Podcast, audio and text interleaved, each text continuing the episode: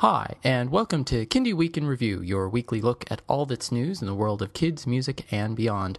I'm your host, Stefan Shepherd. Thanks for tuning in. Let's begin. New releases this week it's Pacha's Pajamas, a story written by nature, and the Portland duo Johnny and Jason come out with their second album, Be Alive. Next week, there are a bunch of kids' music releases scheduled to come out. Raffi has got a collection of previously recorded songs, a new collection called Fun Food Songs. Take a wild guess at what the unifying theme of those songs might be. Mama Doni is releasing a, a couple things, actually acoustic Jewish holiday collection CD, as well as a, a Jewish holiday themed DVD.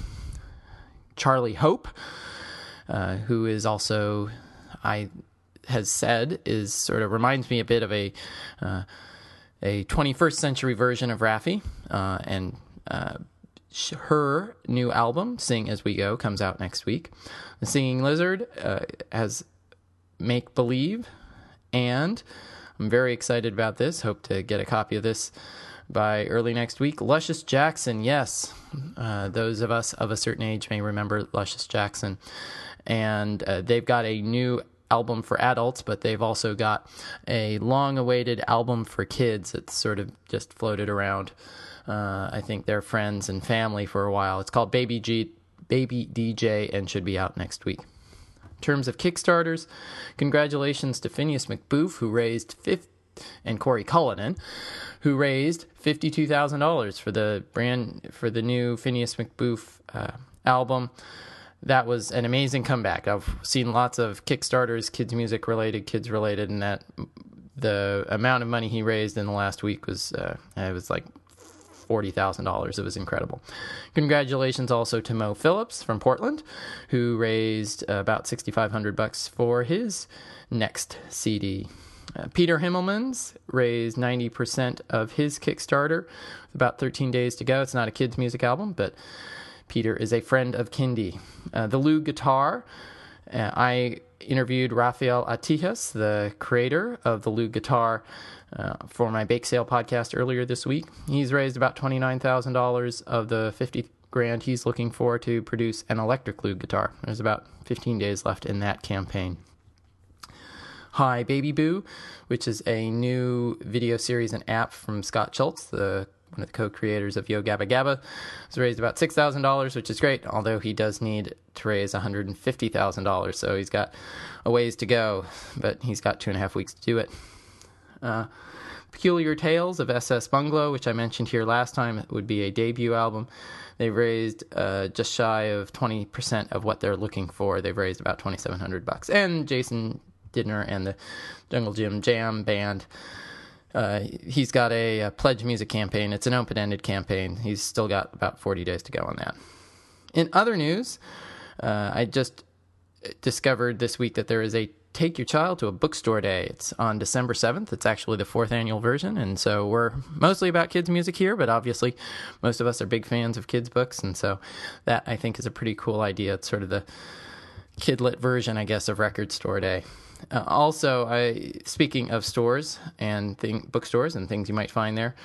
Uh, I just discovered this new magazine this week called Dodo Magazine, which seems like sort of a kids magazine for adults. And so I'll have links to both the Take Your Child to a Bookstore Day website and the Dodo Magazine website if you guys want to explore that further finally on the website did want to give a shout out to a couple of things that i wrote. One is i wrote something on the kids music era in the uh, kids music in the era of spotify and what might happen as fewer and fewer people actually buy physical discs or just buy music period.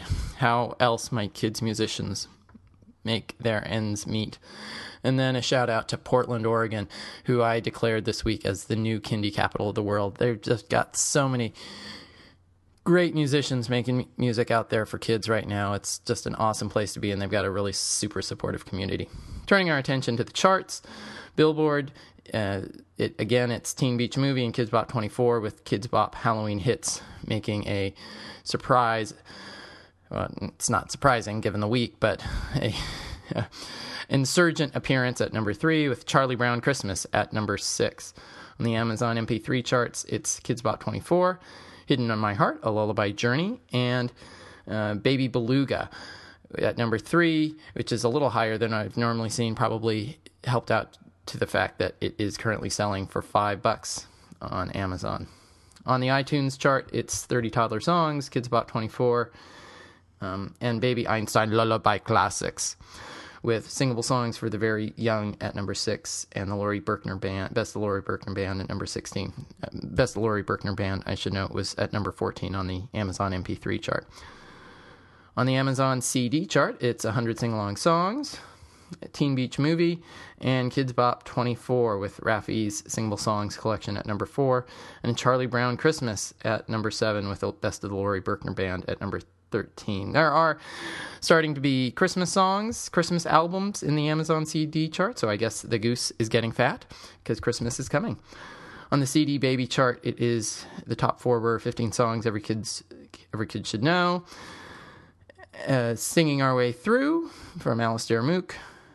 Uh, Still Quiet Place, Amy Saltzman, and Seeds of Courage, Volume 1. I would also note, going back to the Amazon CD chart, that last week, I, sh- I should have done this on Friday, so I could have said that Justin Roberts' Recess was at number one on the Amazon CD chart.